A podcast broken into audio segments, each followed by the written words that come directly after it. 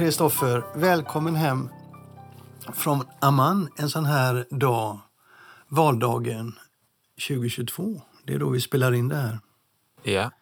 Morgondagen kommer bli en rysare och jag tror inte att folk kommer att slänga sig över förlagsbaden på morgonen. Nevertheless, vi kör och spelar in ett avsnitt. Nummer, 100, nummer 155. Och välkommen säger vi, Mm. va? Tack, tack. Och jag är Lasse Winkler. Och jag är Kristoffer Lind. Jag tänkte så här, vi vänder på ordningen lite idag. Vi börjar med en 20 minuter lång intervju. Eftersom det är det mest intressanta vi har. Och jag tror att det är det som kommer att bli det stora snacket. De närmsta Ja, veckorna. det är faktiskt, en, eh, faktiskt en, en, en nyhet, måste man säga. Det är inte alltid som vi har nyheter i Förlagspodden av det slaget. Nej, den, eh, nyheten har varit ute lite men ingen har det vi har. En intervju med författaren. Och vad det handlar om det är alltså att vi har en intervju med en författare som kunde ha blivit nästa millenniumförfattare. Alltså den författare som skulle skriva vidare på Stig Larssons millenniumböcker efter David Lagerkrans. Och den processen den författaren var inne i ska vi nu få höra, eh, höra berättas. Vi har ju vid flera tillfällen plockat upp Millennium projektet, vilka förlag som varit inblandade, vilka författare som varit inblandade. Här får vi ytterligare en pusselbit och den är väldigt rolig på sitt sätt. Men vi ska komma tillbaka efter det här inslaget du och jag för vi ska prata lite om vad det kan innebära på marknaden. Mm. Här kommer det då. Där är vi igång. Ja. Nu får jag fråga dig innan vi börjar. Använder du båda dina efternamn? Ja. Så det är John Ajvide Lindqvist. ja. Ajvide från min hustru. Och Lindqvist av egen kraft. Nu sitter vi alltså här, du och jag, vid havsbandet här i Roslagen. Ja. Eh, På Rådmansö. Nästan i, i vattnet sitter vi. Det var min pappas älsklingsskämt, då, han bodde ju här många år, var att "Ja, här sitter man till sjön, men nästan. Jag har ju upp komiker i många år och han, han, han ständiga när han skulle kommentera det till någon kompis hemma så här. Ja, ja, man är sån här, ja, han är ju komiker, ja. Det är lite som det där med geten. Och så drog han den enda roliga historia han kunde. Nämligen. Den, alltså det var en, en, gubbe, en gubbe som hade varit på marknaden och kom, kom hem till gumman med, med en get. Och hon sa, men jag har ingen plats för en get. Var ska vara en get någonstans? Nå, jag tänkte vi kunde ha den i sovrummet. "Nej, Men, tänk på lukten. Äh, han får väl vänja sig. Den var dålig. Det var dåligt, ja. Ni har sett nivån för det här samtalet. Ja, för du ska nämligen berätta en historia. Du har skrivit en bok. Jo, skriften i vattnet. Ska du börja från början? Ja, jag har ju aldrig haft för avsikt att skriva någon renodlad deckare. Jag har ju alltid mer eller mindre övernaturliga inslag i mina berättelser. Eh, Men för nära på tre år sedan så blev jag då kontaktad och eh, om att eh, skriva den nya Millennium-romanen, den sjunde i ordningen. Och jag var först tveksam och sen så tackade jag ja. Delvis för att eh, jag vill alltid pröva något nytt. Och det har jag, jag har aldrig skrivit någonting ifrån ett existerande universum tidigare med existerande karaktärer. Jag har aldrig skrivit en deckare. Och naturligtvis pengarna. För jag vet ju de här Joakim von Anka-summorna som Lagercrantz har hovat in. Och det skulle ju vara bra att kunna bli ekonomiskt oberoende. Men bara fråga, en, en kort fråga då. Mm. Detta är inte för Ordfront, Nej, inte då nej. nej. Utan då är det ett annat förlag. Då som- var det ett annat förlag. Sen har det här cirkulerat runt lite med, med det kan inte jag gå in på närmare, men, och jag vet inte allting heller. Men det var ett annat förlag än det som nu, som nu gäller. Jag läste om, jag läste alla sex Millenniumböckerna två gånger. Gjorde massor med anteckningar. Vad jag tyckte liksom, här var trådar som hänger löst. Här är någonting man ska kunna använda sig av. Den här karaktären har försvunnit. Den kunde man ta upp igen. Ja, sådär. Och skrev även så här skelettet till, till, en, till en handling. Men då höll jag precis på att avsluta min roman eh, Vänligheten, som är på över 700 sidor. Och så åkte vi till Kuba, satt och skrev som vi brukar göra. Och en dag så var jag klar med Vänligheten. Jag tog en paus på en halvtimme. Sen började jag skriva på den här boken då, Skriften i vattnet. Du var alltså sugen? Jag jag var fett sugen att komma igång. För jag, jag hade ju massor med bilder och tankar. Även om jag inte hade något tydligt synopsis. Jag är väldigt dålig på det. Så hade jag det. Så började jag skriva. Åh jävlar vad det rullade på. Vad, vad kul jag tyckte det var. Det, det bara tjong! Alltså det gick, det gick snabbare än, tror jag, ja, möjligen min senaste bok, Verkligheten. Den kanske gick ännu lite fortare. Men det rullade på som tusan. Så jag tror jag skrev så här 220 sidor på 5-6 veckor.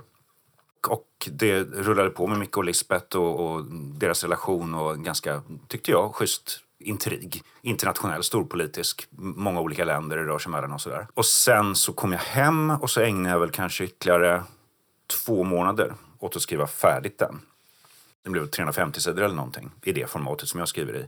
Och sen av bara farten så skrev jag liksom 120 sidor på en uppföljare. Det enda som jag hade blivit ombedd att göra, det var att skriva 70 sidor. Och ett synopsis på resten. Och jag är då en sopa på att skriva synopsis. Jag måste skriva berättelsen för att veta vad som händer. Så det kunde jag inte. Och så gick det så fruktansvärt bra, så jag ville inte sluta. Det bara, ja, paus 70 sidor efter, efter liksom en vecka på Kuba. Och sen, ja, vad ska jag göra de andra veckorna då? Det är lika bra att jag skriver på nu när jag har sånt flyt. Ja, så det rullade på. Och sen så småningom då när jag kom hem till Sverige så eh, skickade jag in, jag tror nästan halva boken, det var 150-160 sidor eller någonting. Jag hade redan skrivit färdigt den men jag ville inte avslöja att jag hade skrivit den så fort. Och det gillades, vad jag förstod. Och de ville gärna läsa, läsa resten. Eller vi skulle ha ett möte, men det drog ut på tiden. Så att då, ja, den var ju redan färdig, så att så småningom skickade jag in resten också. Vem är det som läser då? Är det agenten eller är det ägarna till eh, Ja, det var, det, var, det var främst den, den dåvarande som skulle bli redaktör för den här. Och, och även lite, lite andra människor. Ja, det, där är, det där är jag inte klar över, vilka som har läst och inte läst exakt. Men sen så kom det då till slut till ett möte där bland annat eh, redaktören som skulle bli kom ut hit till Rådmansö. Och vi hade ett samtal och det var, lät väldigt positivt till en början. Jag hade hört mycket positiva saker. Men sen kom den fantastiska repliken som är liksom helt avgörande för det här projektet för mig. De sa, vi tycker att det här är en jättebra bok. Verkligen jättebra. Men kan den ha en annan handling? Jag sa, va? En annan handling? Du, du menar att jag ska skriva en, en, en annan bok? Nej, nej. Samma, fast med en annan handling. Och sen därefter gick det brant ut för. Varför? Nej men efter det, alltså vadå? En annan handling? Handlingen är ju boken. Nej men det var att drivet var bra, karaktärsteckningen var bra. Sen hade de lite invändningar mot att det var lite för mycket tillfälligheter. Sexskildringarna var lite för detaljerade. Det var, det var, liksom, det var, ett, det var ett antal andra saker också, framkom det. Och att, att intrigen inte var tillräckligt komplex. Ja, och det var lite förkrossande. Och jag tänkte att nej, men nu, nu, nu struntar jag i det här. Det här, det, det här. Jag kan inte göra om det efter det här. För att den här redaktören hade så oerhört detaljerade åsikter och ville dessutom vara med under hela processen. För personen i fråga var van att jobba så, väldigt nära författaren. Och jag kan inte skriva med någon som står och tittar över axeln på mig. Eller, eller, jag har inget behov av att hålla någon i handen och säga är det här bra? Är det här bra? Jag vill bara skriva på. Det är därför jag inte kan göra synopsis heller. Det var ju det de ville. Att jag skulle skicka synopsis, så kunde de ha åsikter om synopsis och säga nej, vi tycker nog att det ska vara lite mer så här och så här. Och jag kan inte jobba så. Så jag tänkte det här är kört. Men jag tycker boken är bra, såklart. Men så småningom kravlade jag mig upp i min besvikelse och hittade på två nya handlingar. Inte synopsis, men alltså två sidor per bok. Eller som jag beskrev, det här och det här vill jag ska hända. Två helt, helt andra handlingar. Eller det var, jag tror att det var en huvudhandling och sen en variant på den. Och där fick jag aldrig något svar överhuvudtaget. Så jag tror att det kanske inte bara var handlingen som var problemet. Jag vet inte. Det är, det är mycket som har skett i mörkret och bakom ridåer här som jag inte har en aning om. Varför det? För sen gick det ganska lång tid då. Så de hade ju vid det här laget hela boken. Sen som jag har förstått det så ja, det blev byte av förlag och grejer. Och sen så skick, och den skickades, jag tror det gjordes en översättning, skickades runt till utländska förläggare. Och en, en del var väldigt positiva till den, tyckte den var toppen. Och andra var väl mindre positiva, eller tyckte att den inte höll. Och jag fick aldrig något tydligt besked. Det, det, och jag sa, jag, jag, vill veta det här. För annars, annars, jag tycker, oavsett vad andra säger, jag tycker att det här är en jättebra story. Då skriver jag om den med två nya huvudpersoner, ändrar väldigt mycket runt omkring men behåller den centrala intrigen. Jag, då gör jag det, för jag, jag vill skriva den här boken oavsett. Men jag, nej, nej, nej, men det, och jag fick aldrig något riktigt svar på vad det var som hände. Och jag fick liksom veta lite saker konfidentiellt, att nu är det där och nu är den där läsare och sådär.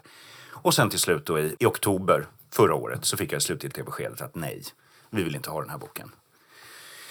Och då hade jag redan, jag anade att vartåt, vartåt det lutade, så då hade jag börjat, jag hade hittat på mina nya huvudpersoner och börjat skriva liksom en, en, eh, ett gäng sidor om dem för att, som skulle ligga först för att så att säga ersätta de sex millenniumböckerna. Här introducerar vi de här personerna och sen glida in i huvudhandlingen igen.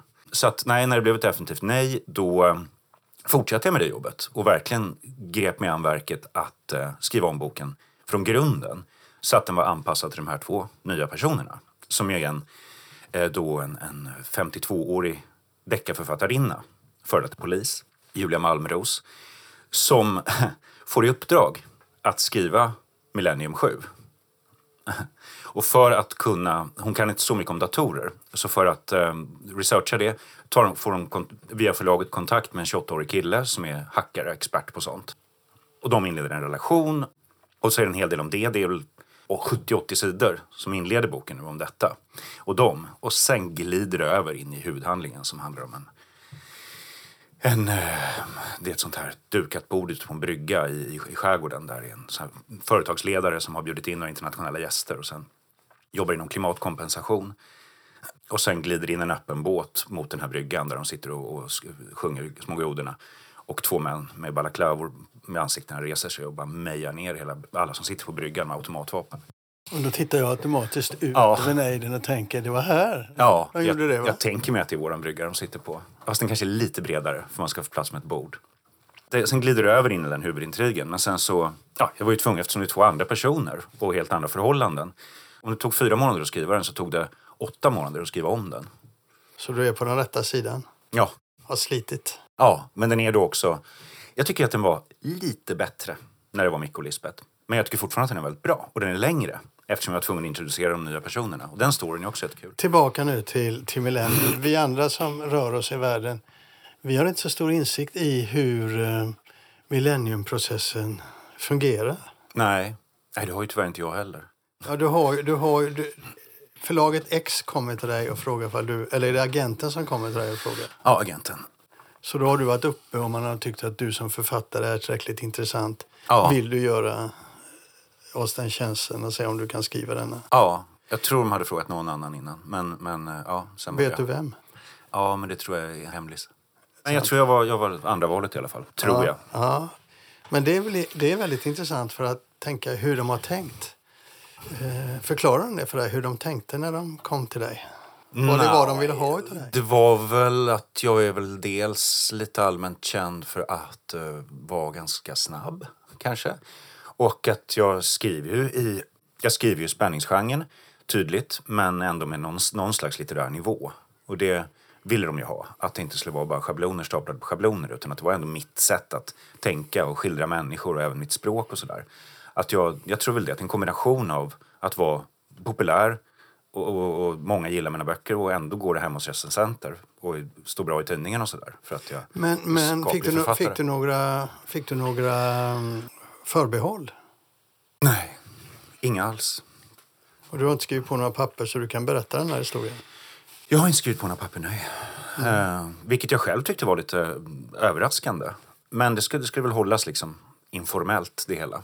Och sen är det ju då så att säga mitt fel att jag skrev en hel bok. Jag fick helt rimligt betalt för att skriva de här 70-100 provsidorna.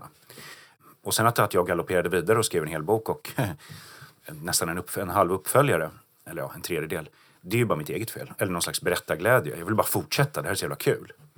Det där gör ju att eh, folk kommer att titta på den nya och jämföra. Det ska bli intressant att se vad det blir för samtal. Ja. Um Sen är det ju, det är, det är ju mycket som är borttaget och ändrat. Som, är, som rörde Micke och Lisbeth som är, som är bara borta. Eller hela Erika Berger, Millenniumspåret, grejer från Lisbeths förflutna som är bara borta, borta. Eftersom det inte går att tillämpa på de här personerna. Men eh, som sagt, den centrala intrigen, mysteriet, förvecklingarna det, det, och polisutredningen, det är liksom i stort sett intakt från den boken. Vet du några fler som har fått eh, göra provsidor utan att få... Till Millennium? Ja. Nej. Men som sagt, jag vet väldigt lite om processerna bakom. Jag, jag, jag, det, här, det här är ren spekulation, men jag har svårt att tro att när de sa att de inte skulle ha min bok i oktober förra året, att de inte redan hade Karin Smirnoff med på skutan på något sätt. Eller så är det så, att hon är så rask i vändningarna också. Ja, jag menar, jag är ju det. Mm. De kanske körde parallella spår, det får, lär vi aldrig få veta. Men det förlaget du hade att göra med, det var inte Polaris? Nej. Vad kan du mer berätta runt Nej, alltså det, här, det blir ju lite kringränt i och, med, i och med att jag, jag är inte helt säker på hur mycket... Nu, som sagt, det finns inga papper, det finns inga löften. Jag har aldrig sagt att om den här boken inte blir antagen så lovar jag att jag aldrig ska berätta att jag har skrivit den. Det har jag aldrig sagt. Men jag vet inte vad som mer som kan vara intressant med själva processen. Det har varit väldigt, det var bara väldigt mycket väntan från min sida och efter, efter ett besked. Vad, ska vi gå vidare med det här eller ska vi det inte? Ska jag börja turnera runt världen? Eller ska jag bara bita ihop och göra något annat? Och det gjorde till exempel att jag skrev en roman som heter Verkligheten väldigt snabbt också. Bara, i väntan på besked. Då höll jag på med en amerikansk tv-serie också. Som också gick i stöpet. Eller det vet vi inte än, men kanske. Ja, just det. det var... Men där fick du nästan så du har råd att renovera. Vad, vilket då? Det, det du fick för amerikanerna för tv-serien. Har du? Jag har inte fått en spänn. Va? Nej. Därför att eh, för många, år, för många, många år sedan innan jag hade en ordentlig representation eller agent för film och tv-rättigheter så blev jag lurad. Att skriva på ett avtal som sa att jag överlät alla rättigheter för detta och detta för en krona. Och man garanterar mig att det här är ingenting, det betyder ingenting. Det här är en ren formalitet som amerikanerna måste ha när den amerikanska filmen ska göras. Och sen visade det sig att jag hade faktiskt skänkt bort alla rättigheter. Vem då? Det vet jag inte riktigt. Men vem var agenten som lurade? Jag hade, nej, det var, inte- det var, inte en agent, det var en advokat. Men det vill jag inte heller säga namn. Nej, men det vill jag. Ja, jag vet. Men, men det gör att um, alltså, det, håller, på- det hålls på att dras i det här nu för att det är, full, det är fullständigt orimligt. Men eh, det kommer absolut inte bli några summor som, som eh, det skulle blivit om jag hade haft rättigheterna och sålt dem till ett amerikanskt bolag. Men vad, som jag fattar det så har inte jag några rättigheter längre i förhållande till den berättelsen. Vilket ju är tråkigt. Men du, du, har Så jag är inte, jag är inte så rik men du har bättre på fötterna idag när du förhandlar? Ja, ja, ja. Nu har jag en jättebra agent för film och tv som mm. jag är enormt nöjd med. Så det, mm, det skulle jag haft då. De nagelfar ju verkligen alla kontrakt och så här och kollar. Så det är inte några konstigheter. Men eh, nej då. Så att det där, jag menar, hade, hade, hade det varit så, då, då kanske jag inte hade...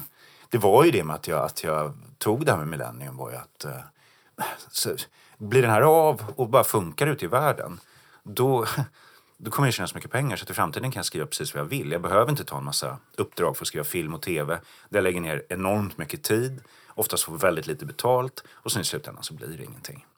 Det har hänt många gånger nu. Och då kunde jag slippa ta såna, såna jobb. Men eh, nu blev det inte så. Nu får du ta sådana jobb. Så jag tar såna jobb. Är det någonting mer i själva processen som har kommit tillbaka efteråt? Är det någon som har sagt någonting efteråt? Mm, no, eh, jag har väl då, som sagt det var ju bara under hela den tiden jag väntade på att få ett tydligt besked. Då var det ju bara liksom uppmuntrande tillrop jag fick höra. Att det var någon engelsk förläggare som tyckte att det här, min bok var den första som kunde mäta sig med män som hatar kvinnor i serien. Någon annan som sa att det är en, det är en, scen, det är en lång scen från Shanghai på 40, lite över 40 sidor. Som hade sagt att bara den scenen så hade jag tagit den här boken. Men sen i efterhand nu, nu när man vill kanske helst att jag inte alls skulle ge ut den här boken. Eh, då har jag hört, fått höra lite väsentligt sämre om dem. Alla, många människor som tyckte att det här inte alls höll. Speciellt inte som millenniumroman. Men det fick jag inte höra då. Och det kan jag ju till fullo acceptera. Att nej, den här handlingen, det här liksom som jag skrev. Vi vill inte att det här ska vara nästa millenniumbok. Vi tycker inte att det här är en bra riktning för millenniumserien. Det accepterar jag. Men inte att det ska vara en dålig bok, för det är det inte. Vem var engelsmannen? Vad sa du? Vem var- Det här har jag ingen aning om. Det här är... Mm, jag, jag tror jag vet vem det är. Alltså, okej. Ja. Han som sitter på det är ju han som har, jobbat upp Millennium internationellt. Jaha, okej. Han är två och, han måste vara 2,20 någonting. Va? Lång? Ja, Oj. han är, eh, han är, han har gett ut de andra. Okej. Eh, haft, eh, haft världsrättigheterna på Millennium, Okej. Stig Larsson-böckerna. Okej. Och såg den resan. Ja, men det verkar ju lite underligt då. Att då, då borde ju hans omdöme väga rätt tungt. Om han nu tyckte den var så bra. Men, ja, jag vet, men som sagt, jag vet inte alla turer. Nej, jag, och jag vet ingenting. Jag vill bara ur det så mycket som du kan berätta. Nej, men problemet just där, jag, jag har ju bara min sida av saken att berätta. Vad som egentligen har hänt vet jag på riktigt väldigt lite om. Från, för, för den ursprungliga redaktören som tyckte att den var väldigt bra men skulle ha en annan handling var ju liksom bortkopplad sedan länge och inte aktuell för det här projektet längre. Som jag har fattat det. Så sen vet inte jag vilka som kom in och, och beslutade att eh, det skulle bli så här. Ingen aning. Nej, vi säger väl att de får komma till podden då om de vill eh, ställa saker och ting till rätta. Ja, de får väl göra det. De får berätta sin sida av saken. Jag vet inte, jag, jag vet inte om människor någonstans kommer bli väldigt arga på mig för, för att jag berättar det här. Men eh, jag tycker att jag har rätt att göra det. Jag har inte, jag har inte gett några sådana löften att jag inte ska säga det här. Nej, och sen är det intressant för din nya bok att historien ligger bakom. Ja, oh ja. ja nej, men det, det ingår ju varför jag berättar. Men framförallt så vill jag inte behöva ljuga. Därför att det, som sagt, det ingår ju i den här skriften i vattnets handling, numera då, det gjorde det naturligtvis inte i den ursprungliga boken, att Julia Malmros får i uppdrag att skriva den nya Millenniumboken. Och då kommer ju människor fråga mig när den kommer ut, hur kommer det sig att du har med det här? Att skriva en Millenniumbok i handlingen. Och jag vill inte ljuga och säga, nej men det är en slump, jag tyckte det bara var en kul grej. Det finns en bestämd anledning. Och jag har fått pysa ur mig lite av min frustration. Mm. För samma, ja, jag ska inte spoila för mycket, men Julia gör en resa som är likartad min. Utan att för den del vara liksom blåkopierad eller vara exakt likadan. Men det, det finns likheter mm. med det som jag har varit med om. Och hennes, reaktion, inte... och hennes reaktioner, där kunde jag använda mina egna. Ja, nu när, vi, nu när du fått ur dig det, har du något mer du vill ha ur dig? Ja, att Ordfront är ett toppenförlag. Därför att... Ja, det, det tar jag, sån reklam tar jag inte med. Nej, okej. Okay. Nej, men att jag, tycker, jag tycker det är väldigt skönt också att eh, jag hade ju planen klar för en hyfsat intrikat väv som innefattar tre böcker. För jag tänkte, Lagercrantz har skrivit tre, det fanns tre av Stig Larsson, då, då kan vi också skriva tre. Men det framgick, och det, det tror jag egentligen, de pratade aldrig om att slå mer än en. Men sen fick jag klart för mig att nej, men de, de vill bara ha en. De har tänkt sig att kanske då att det vara olika författare till varje bok. Men det vet jag inte hur det blev med den tanken. Och, men nu får jag ju skriva alla tre. Hela vägen. Till, det är grejer som planteras i den första boken som liksom är där bara för att det ska vara i den tredje boken. Så nu kommer du få ett rykte som deckarförfattare? Ja, men det är väl okej. Okay. I den första versionen av den här, med de nya huvudpersonerna, uh. person Kim, då, datasnillet, han har blivit utsatt för um, elchocksbehandling i sin ungdom. Och en gång med sådana fruktansvärd styrka resultat. Så att efter det så börjar han kunna se spöken. Han börjar kunna se de avlidnas andar. Så du kunde inte hålla dig? Jag kunde inte hålla mig. Så, och det var en riktigt skö, schysst historia där han och Julia sitter ute på hennes skärgårdsö på vintern och knallar runt och han får se en ande som vandrar runt ute på en liten holme. Och vad är det som har hänt egentligen? Men dels blev det för lång uppbyggnad innan huvudhandlingen drog igång. Då var det nog 90 sidor där 30-40 var det här. Det spåret. Och det, det, blev för långt innan huvudförloppet satte igång. Plus att, nej, vi skippar övernaturliga. Vi skippar spökena. Och jag, jag var med på det. Även om jag gillade väldigt den storyn väldigt mycket, där de sitter isolerade i den här stugan. Men den, den stugscen, själva stugscenen minus spökena kommer jag nog återanvända i bok tre. Så den, ja, inget förfars här i skrivarstugan. Eller hur? Pelle Andersson kommer bli glad. Ja, ja. Oh, ja nej, men han, är, han är på topp. Eh, sådär. Han tycker det är jättekul. Det har det. Jag tror, jag tror han även tycker den här lilla kontroversen är lite kul också. tror jag. Ja, det tror jag faktiskt också. Ja. Ska vi säga att vi slutar? Det kan vi göra.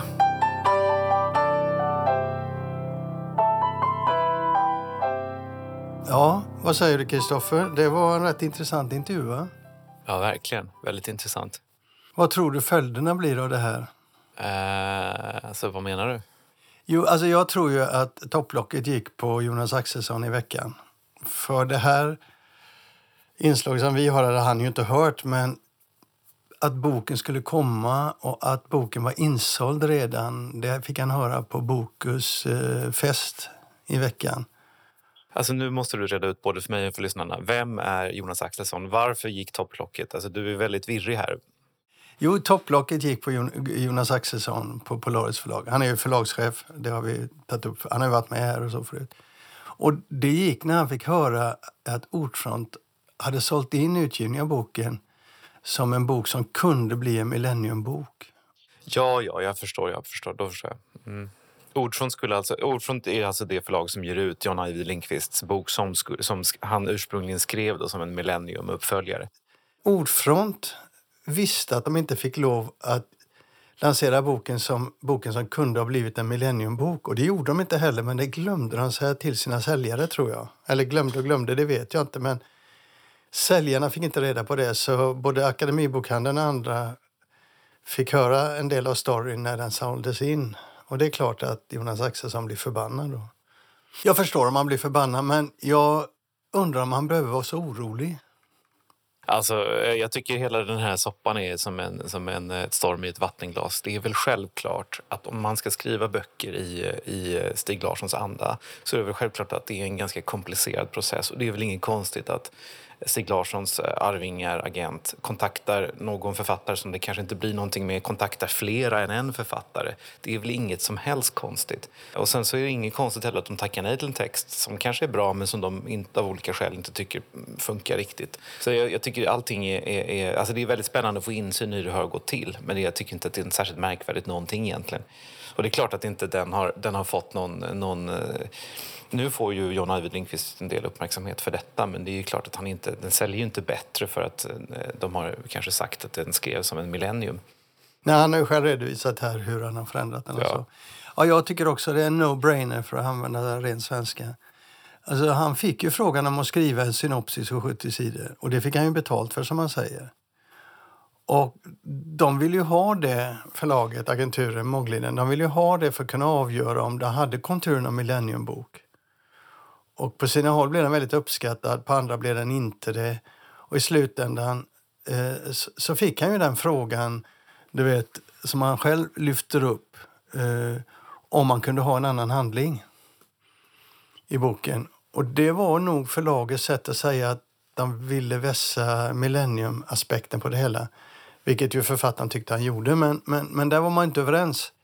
Så jag håller med dig att eh, Mogliden, om vi nu ska kalla dem det, de som gjorde detta, har agerat professionellt. Men vad man kan tänka sig det är ju att en väldigt lång, eh, eh, långa sträckor där de inte hör av sig, det är ju lite oprofessionellt. Men kan ha berott på att de skickat runt den i världen för att få godkännande eller ej.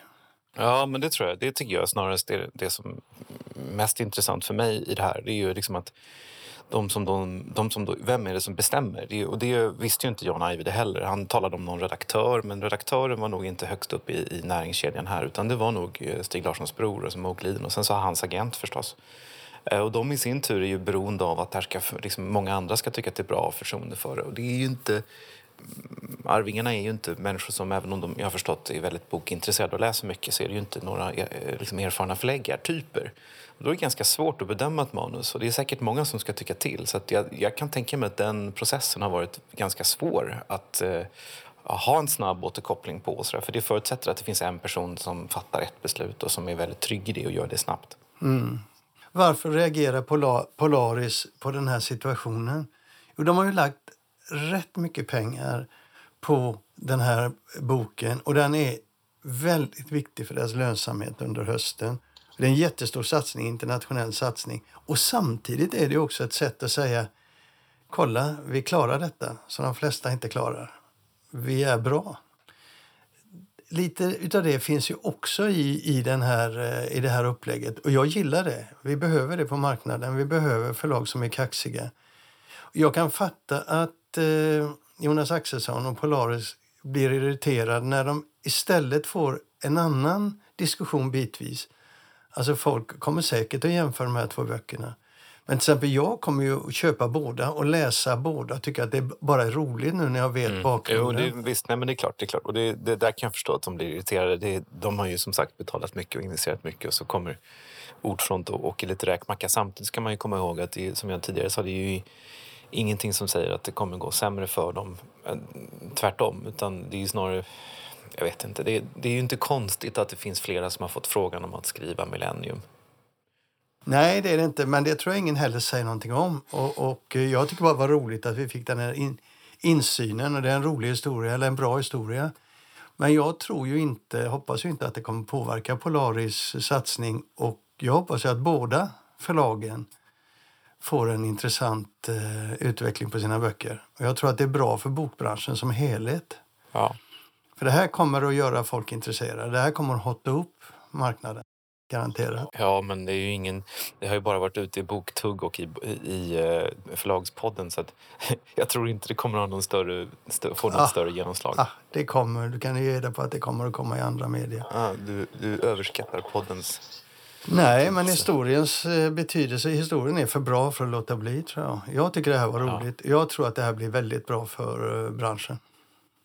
Ska vi... Ja, ja, nog om det, men det ska bli spännande att se i alla fall hur det går för det här. Ja. När ska den komma förresten? Vet du det? Jag tror att, Alltså den eh, riktiga Smirnoff, eller den riktiga Smirnoff, den riktiga Millennium som Smirnoff har skrivit. När, när ska den komma? jag tror att den är lite sen. Jag tror den kommer i november någon gång.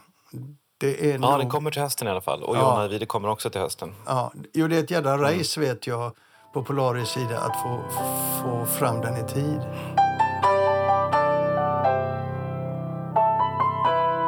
Vi går vidare. Jag tycker vi åker ner till Amman nu, för där har du varit. Där har jag varit på bokmässa med Mona Henning. Och ditt nya förlag, Dar al Mona. Ja, precis. Ja, du såg ju fram emot detta. Vad, det, vad hände? Nej, men det var ju jättefascinerande och jätteintressant. Eh, det är ju en helt annan värld naturligtvis. Det hade jag ju förberett mig på. Men- det blir ju ändå aldrig riktigt som man tänker sig. Sen var det fem, jag var där i fem dagar och eh, det var ju svårt för mig att hålla månadstempo. Hon är bara dubbelt så gammal som du är. ja, alltså den kvinnan är enastående. Nej, men det var faktiskt otroligt att se henne. I, eh, alltså, hon känner alla och eh, hon var på mässan från morgon till kväll. Och sen så var det på kvällarna så skulle vi träffa hennes familj. Hon har sex syskon och 24 syskonbarn och jag har nästan träffat alla.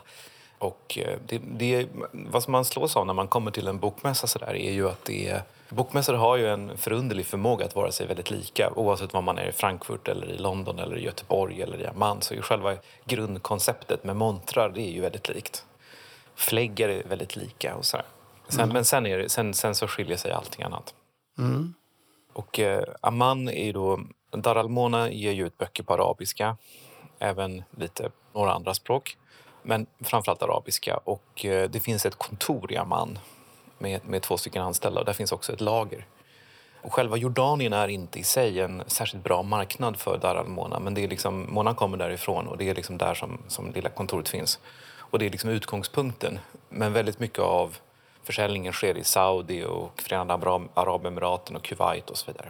Så den här bokmässan i Amman är inte kommersiellt en särskilt viktig bokmässa. Det är, Jordanien är ett ganska fattigt land och eh, de har tagit emot ett par miljoner flyktingar de senaste liksom, 20 åren och landet har bara 10 miljoner invånare så 35 procent av landets befolkning är flyktingar. Så det är liksom ganska fattigt. Det finns ingen olja i, i Jordanien och sådär. Det, det som kanske överraskade mig mest det var detta med att arabiskan håller på att tappa så, så mycket mark till engelskan. Och det här var ju något som jag kände till. Mona har ju själv berättat att anledningen till att hon en gång i tiden startade förlaget var på 80-talet och hennes syster läste barnböcker för sina barn på engelska. Och Mona sa, varför läser du barnböcker på engelska? Varför läser du inte arabiska böcker, barnböcker för barnen? Och de sa, att det finns nästan inga och de som finns är så dåliga. Det var det som liksom var hennes mission, att liksom förse arabvärlden med bra litteratur på arabiska. Och vad som har hänt då, eller vad som händer, det är att medelklassen, den övre medelklassen, är så angelägna om att sina barn ska tala engelska så att de sätter barnen i engelska skolor. Och många barn talar både dålig arabiska och lite dålig engelska. Men och arabiskan är dessutom då ett språk som är väldigt svårt att läsa. Så det, det, det kräver ganska mycket, så det är mycket lättare för barnen att läsa på engelska. Och det gör att de, de hellre läser på engelska. Och det var på den här bokmässan så var det alltså, alltså det var Eh, om man, bortser, om man tar bort den, den religiösa litteraturen som också har blivit ett jättestort inslag. Det är ju liksom också en aspekt av det här. Darad Mona vill ju vara en kraft, inte mot religion, men vill berika arabvärlden med goda böcker som inte är religiösa. Väldigt mycket av det som har funnits tidigare har varit utbildning och liksom religiösa saker. Det har inte funnits barnböcker för sin egen skull, alltså böcker som bara är roliga, underhållande, liksom kreativa. Och om man bortser från det då så är en stor del av utgivningen är alltså på engelska. Och det, vi träffade en del personer som berättade det, att deras barn de försöker liksom med arabiska men barnen har så svårt att läsa arabiska. De kan läsa en kapitelbok enkelt på engelska men de, har väldigt, de liksom är på, på bilderboksnivån vad gäller arabiska. Och det här är ju en jättestor utmaning. Och vi besökte några boklådor också inne i Amman. Det finns ju några stycken och då har de en, en ja, kanske en mindre än en tredjedel, en fjärdedel av, av utbudet är då på arabiska, resten är på engelska. Intressant.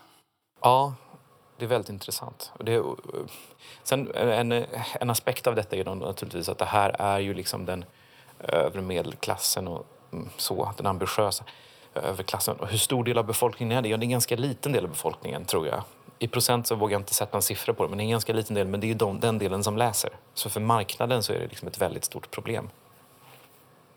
Och i Golfstaterna så är det lite annorlunda där är arabiskans ställning starkare, men även engelskan är jättestark. Vad har ni för upplagor i, i de här situationerna? Ja, upplagorna är ju små. Ofta så trycker Mona kanske 1000 ex, ibland har hon tryckt 2000 ex. det är sällan mer än så. Det som är hennes bästsäljare är Sofies värld och den har hon tryckt rätt mycket. Men liksom en, en, trycker hon 3000 ex så är det en väldigt stor upplaga. Mm. Var det något annat som, som uh, fick det reagera eller fick det gå utanför din bekvämlighetszon när du är där nere? Nej, men det, finns ju, det finns ju jättemånga saker men en, en annan eh, intressant sak är ju det här med piratkopiering som ju hos oss inte är något större problem. Alltså det finns fildelningssajter och det finns ju liksom, man kan ladda ner böcker där. Och vi, vi känner till det och vi vet om det men vi vet ju också att det, liksom, de digitala möjligheterna att köpa böcker är, så pass bra idag så att piratkopiering är ett problem och det, men det är inte liksom, hotar inte hela vår, vår, vår bransch. Men i Jordanien och i större delen av arabvärlden så har man ingen, eller nu generaliserar jag, men man tycker inte att det här är något större problem. Och framförallt så trycker man upp piratupplagor av böcker.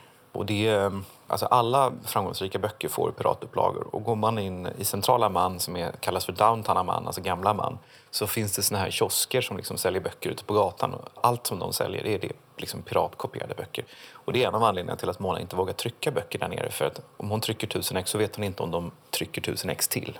Okej. Okay. Såg du några av era böcker när du gick runt där då? Nej, alltså eh, Mona är ju som en polis, va? så det är nästan ingen som vågar göra hennes böcker. Och hon, eh, det är framförallt Sofies värld som, som, som det har funnits en, en sån där piratutgåva på. Och då hade Mona upptäckt att, det, att den fanns i en sån här kiosk i centrala Amman och då hade hon kontaktat The National Library som är de som i första hand har hand om såna här saker. Och då hade hon kommit en person från National Library till den här kiosken. Och när de kommer dit så är böckerna borta. Och då visar det sig sen att det var den här personen på National Library som hade tipsat kiosken om att ta bort böckerna. Och då kontaktar Mona en advokat och då säger den advokaten att ja, alltså det här är, liksom, om du vill att vi ska jobba med det här då får du nog betala 75 dinar, eh, jordanska dollar till den här tjänstemannen på National Library. Va? Ja, så det är, genom, det är liksom genomkorrupt. De är liksom inte intresserade av att göra någonting åt det. Nästa grej vi tar upp då, det, det är en eh, företeelse som även finns delvis i Sverige. Och det handlar om topplistorna på britt brittiska topplistor.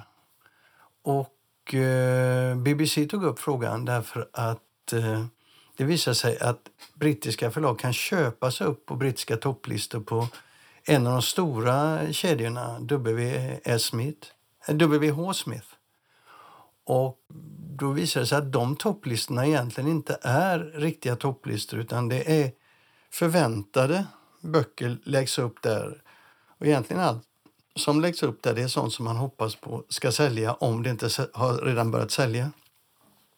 Så det där blev en, en fråga i Storbritannien. De flesta hade ingen aning om att det inte var försäljningstopplistor utan att det var betalningstopplistor delvis. Och då citerar man också Waterstones eh, ledning. De sa ju det. De hade ju på det sättet för att de tog betalt för placering i butik och V.H. Smith gör ju samma sak. De tar betalt för topplisteplaceringar och de tar betalt för placering i butik. Men Waterstones har slutat med det de, för ett par år sedan och då förlorade de 27 miljoner pund per år. Mm. Eh, när de gjorde det. Men de menar att de fick en bättre, buti bättre butiker. De kunde själva hantera utrymmena i butiken och se till att de fick bättre flöde och försäljning. Så att de har fått tillbaka de pengarna menar de. Men det där har vi pratat om tidigare för några år sedan i Sverige. För här betalar man också för placering, eller hur? Ja, alltså man betalar för...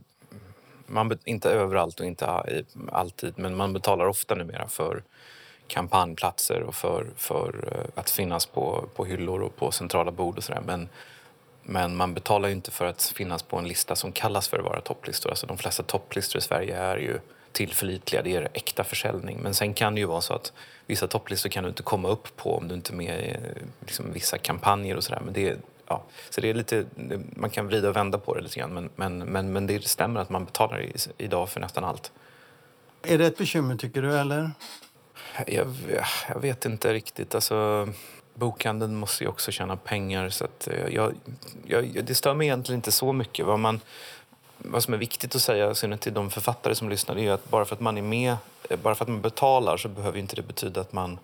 Bara, för att man är med i de här kampanjerna behöver inte betyda att det säljer. Alltså det, för oss är det viktigaste att vi gör saker som ger effekt. Att, liksom att, man, att man har, har rätt böcker där. Och det är ju också viktigt för bokhandeln. Så att det, man, det man vill undvika det är ju en sån här situation som W.H. Smith har, att man tar in böcker som kanske inte aldrig någonsin skulle kunna komma upp på en topplista och kalla dem för bestsellers.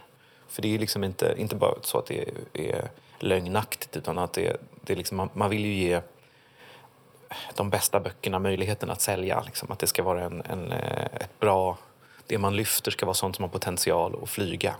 Och det spelar ingen, där spelar inte liksom egentligen det man betalar för så stor roll för att det, det, det viktigaste är att det är rätt, bok, rätt böcker man lyfter.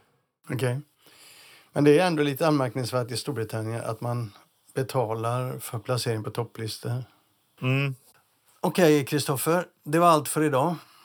Vi säger hej då och vi hörs om en vecka till de som lyssnar. Ja, det gör vi. Ha det så bra. Hej då. Hej, hej.